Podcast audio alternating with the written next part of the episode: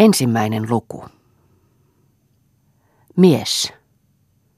Pitkä selkä, rohdinpaita, virsujalka. Hakkaa kaskea korkean vaaran rinteellä. Kun koivu kaatuu, alkaa toisen lehvistö jo tutista ja lastut lennellä. Hän kaataa niitä säärensä paksuisia kuin pajukkoa raivaten, selkäänsä oikaisematta. Vaara, jonka rinnettä hän raataa, on rannattoman erämaan keskessä, jossa siellä täällä kohoo toisia samanlaisia vaaroja kuin mättäitä tulvehtivalla luhdalla. Kaikki muut vaarat ovat huippuunsa asti metsän peitossa. Tätä vain on kaskettu. Alhaalta ylöspäin nousten, päivänpuoleiselta rinteeltä pyritty laelle, vaan ei päästy vielä puoliväliinkään. Pälvi siinä kuitenkin jo on erämaan autiossa, pykälä aarniossa, vihertävä ruishalme, alempana ahoja ja vielä alempana notkon takana asutus, juuri puolessa pitkän niemen, jota kaitaiset vedet kiertävät pieninä järvinä, soikeina salmina ja koskina. Se näkyy siihen, missä mies hakkaa. Hän levähtää, katsahtaa alas, näkee halmeensa, talonsa, niemen ja kosken. Hän heilauttaa kirvestää niin kuin iskeäkseen sen kantoon, aikoen huoata, mutta upottaa sen taas uuteen puuhun ja alkaa huojua, pitkä selkä, rohdinpaita, virsujalka. Kirves nousee ja laskee, irtautuu ja uppoo. Kun puu parahtaa, toinen jo tutisee. Ja niin kuin on työn tahti, niin on tekijän ajatusten kulku. Yhdet tulee, toiset menee, jatkuen siitä, mihin olivat päättyneet, päättyen siihen, mistä olivat alkaneet. Aina sama vaikeus niistä päästä ja tulla niiden kanssa toimeen. Pitipähän taas epäsovussa erottaman. Pitipähän taas sanottaman ne katkerat sanat, että se saattoi sen sanoa, vaikka olikin totta, mutta että se saattoi sanoa – vanha kanttura, väärä sääri, väkäleuka. Sillä minkä minä sille mahdan, minkä minä mahdan sille, mikä on minussa luonnon vika. Näithän sen ottaessasi, tiesithän sen minulle tullessasi, että vasemmukseni ontuu, vaan että saatoit sen minulle sanoa. Hän jätti sittenkin hakkauksensa, laski kirveensä maahan ja istuutui. Olenhan minä jo vanha, Enkähän minä näköäni milloinkaan ole kehunut. Mutta tarvitsiko nyt siitä hänen silmänsä välähtää, niin kuin äkäisen salavihaisen koiran? Ja jos nyt häntä hartioista vähän hyväilinkin, niin olisiko tarvinnut tiuskata, mene siitä kompuroimasta. Ja sitä vaille, ettei kapustalla lyönyt. Enhän minä kuin lepyttääkseni, ettei enää juroteta, että sovitaan pois. Onhan saanut minulta olla milloinka minä olen hänelle väkivaltaa tehnyt. Kun joskus ennen sattui kiivaan sanansa sanomaan, niin kohta katui ja tuli sovinnoille. Vaikka nyt vain olisi tullut ruokaa tuomaan, olisi se jo sillä ollut hyvä. Kun tulonsa kuulin, niin minä sille jo kauas näyttämään, että minä sitä enää muista – jos tuli tänä päivänä niin kuin ennen muinoin tuli laulaen, niin että metsä edellään raikui, niin minä hänelle tästä mylvähdin niin kuin härkä, mörähdin kuin kontio merkiksi, etten minä sitä enää muista. Elköönkä hänkään. Hän tahtoi uskoa, että Marja vielä tulee. Lehto sihahti lämpimässä tuulessa. Lepo viihdytti veriä. Jospa tuo nyt sanoikin. Lie sanonut sen vain kiivaudessaan, muusta jostakin myrtyneenä, ei minusta. Tuohon kahden koivun haarukkaan nostan hänet istumaan, niin kuin pikkutyttönä ennen. Se siinä käen kukunta puussa. Minä häntä tästä kannon päästä käköseksi haastan metsäneidoksi, salojen sinitytöksi sanelen. Sitä mielellään kuuntelee, vaikkei ole kuuntelevinaan, mutta kuitenkin karjanpolkuja kulkiessaan sitä itsekin itsestään laulaa. Auta Juha, sitten huutaa. En pääse alas, jos et auta. Ja hento kaulaan kavahtaa. Ja kasken läpi itsensä kannattaa. Ja vasta sileälle aholle asetuttaa. Ja näki Juha siinä kasken sisässä istuessaan, kädet työmekon helmassa polvien välissä, raukeasti katsellessaan kaatamansa kasken yli, näki Marjan, paljainpäin huivi niskaan valahtaneena, liikkumassa heidän ensimmäisessä yhteisessä kaskessaan pienellä kassaralla, Juhan takomalla, pienellä ja näppärällä vastaksia ja kerppuja katkomassa, kun hän itse isoja puita kaataa rytyytteli.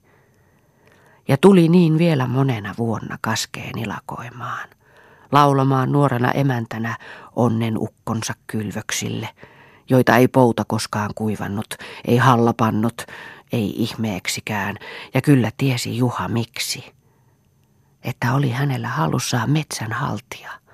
Ties mistä liekkätköistä tullut Karjalan kaunis, kaukaa vierasten vaarojen takaa.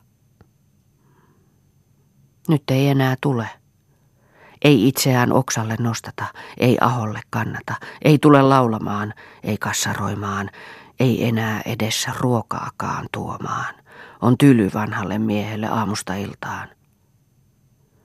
Ja kuitenkin Juha yhä kuunteli. Kuunteli hakatessaan, silloinkin kun lastu visan kyljestä vihaisimmin vinkui. Huhusiko joku? Hän teroitti kaatamiensa puiden ylikurkottavan silmänsä kasken alalaitaan, kavahti kivelle, jolla oli istunut. Ei siellä ollut ketään. Olisiko kuulunut alempaa, jonne ei kuontunut näkemään? Tuolta sen näkisi toisesta laidasta, oliko kuka tulossa. Sieltä näkee pihaan asti, tien ahoa, niittyä ja pellonpiennarta myöten, pihaan asti. Jos ei niin monta monituista kertaa jo olisi turhaan mennyt odottamaan sitä, jota sieltä turhaan odotti, niin olisi mennyt nytkin. Mutta sen sijaan tarttui Juha taas kirveeseensä ja hakkasi. Hakkasi niin, että jokaiselta kaatamaltaan puulta tuli lähemmäksi kasken alalaitaa, josta näki pihaan. Hakkasi vain reunimmaiset pikemmin joutuakseen. Puut parkaisivat kaatuessaan, niin kuin olisivat parkaisseet muutakin kuin omaa katkeamistaan. Ei sieltä kuulunut ketään. Lehmät makasivat paisteessa aholla alempana. Järvellä kulki pari venhettä laiskasti soutaen. Kolmas souti jälempänä maan rannan varjossa, kuin väijyen toisia. Juha näki heti, että ne kaksi olivat Venäjän puolen venheitä, laukkusaksain. Ja hän päätti niiden suunnasta, etteivät ne aikoneet nientä kiertää ja laskea sitä tietä koskiin, vaan päästäkseen niistä poiketa hänen rantaansa ja vedättää venheet kuormineen kannaksen poikki. Mahtavat tarvita hevosta. Pitäisikö lähteä? Vaan ottakot itse haasta Marjan luvalla, kylläpä hän tietävät. Kolmas venhe näkyi olevan sysimiesten haapio. Hän kääntyi hakkasi taas yhden rintaman kaskensa ylälaitaan ja sieltä taas toisen takaisin alalaitaan. Ei vieläkään nähnyt ketään. Ja miksikäs olisikaan? Taas tuli hän ylälaitaan, mutta nyt tunsi hän tarvitsevansa levätä ja istuutui äskeiselle kivelle haarukkakoivun alle. Se oli mietittävä, oli ajateltava päähän asti, miten tämä kaikki oli käynyt niin kuin oli käynyt. Ei saanut Juha ajatuksiaan omiin ohjiinsa. Ne kulkivat, mitä teitä itse tahtoivat. Ennen se aina toi ruokaa, olipa työpaikka kuinka kaukana tahansa.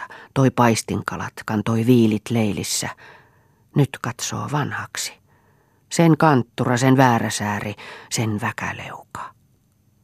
Saattaa hän olla, mutta milloinka minä olen häntä soimannut siitä, että oli köyhä, ettei ollut mitään, että hänelle talon laitoin, kasket kaadoin, rimmet raadoin. Onko se nyt siinä, minkä näköinen mies on, tai minkä ikäinen, kun hän vain on mies? Eikä se ole siinä, mihin kykenee ja mitä saa aikaan. Eikö ole tuolla talo kylmään metsään tekemäni, paisteisella aukealla, vetten hengessä, koskien niemessä, tallit, aitat, saunat, navetat, hevonen ja viisi lehmää. Sanokoon Marja, kuka olisi toinen semmoiset rakentanut kerjäläistytölle, löytölapselle, vierasheimoiselle? Olisiko ollut parempi ollakseen orjana omassa maassaan? Olisiko ollut parempi piikana vanhassa Karhulassa? Sanokoon. Ja mikä minulle siitä kiitokseksi?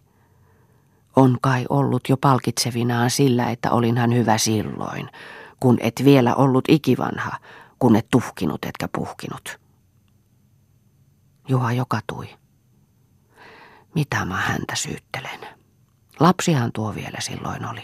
Minun vanhemman olisi pitänyt tietää paremmin. Mutta kun kerrankaan iloitsisi siitä, mistä minä. Kun sanoisin, oletpa siihen taas korpea avannut, tuleepa siitä taas huima huhta, mutta ei. Hänen ajatuksensa seisoivat hetken. Siinä se on, ettei meillä ole lasta. Siinähän se on.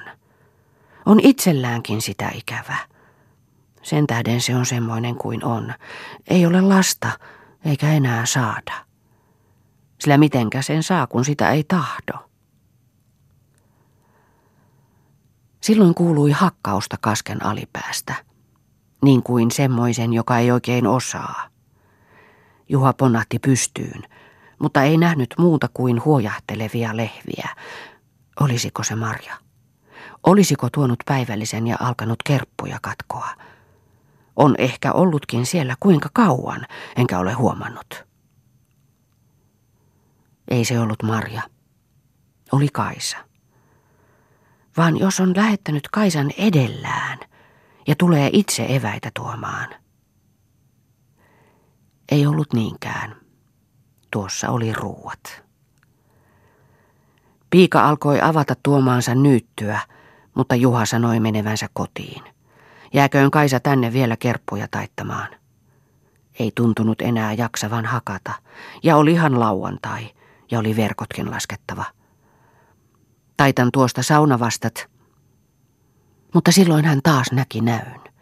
Näki Marjan nuorena emäntänä kerppuja taittamassa koivusta, jonka hän oli hänen eteensä kaatanut. Marjan pääpaljaana huiviniskassa, solakkana pitkänä joustavana kuin solkikoivu. Ei ole ihmistä toista ihanampaa, vaikka olkoonkin ruskea silmä, musta tukka, tumma hipiä. Heittelee kerppulyhteitä pielekseen, että kahahtelevat haavanlehdet. Pistää kädet puuskaan, kiertää taakseen päänsä ja hymähtää. On siinä Juha mitä lammasten talven pitkän pureksia.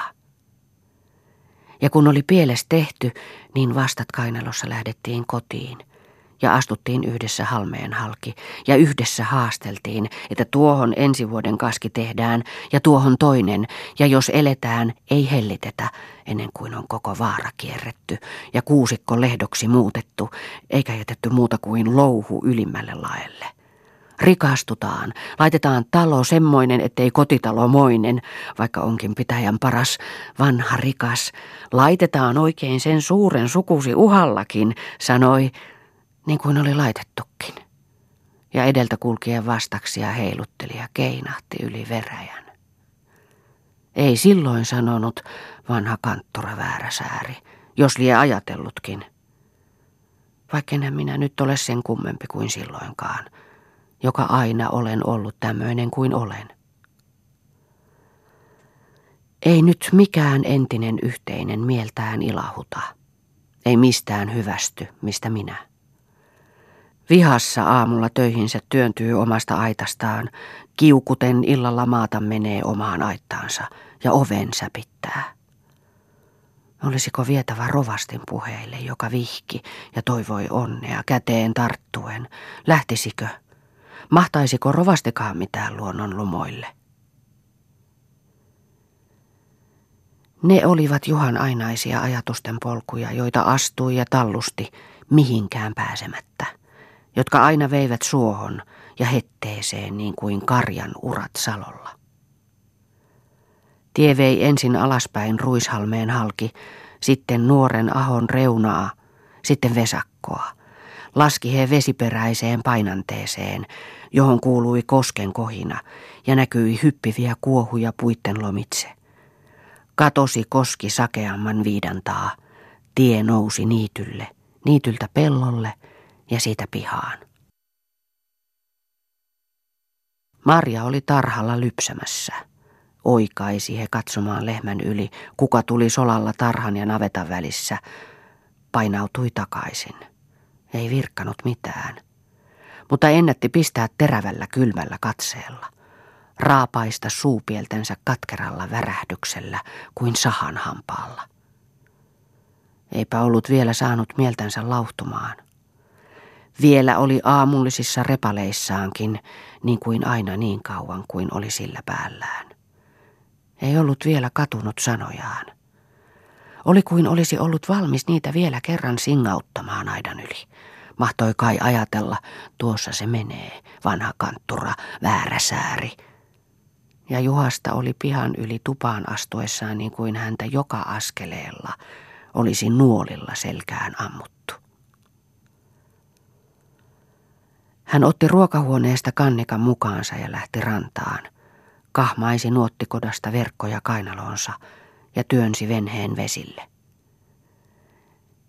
Nähdessään Juhan tulevan oli Marja tuntenut, että hänen olisi pitänyt sanoa jokin ystävällinen sana.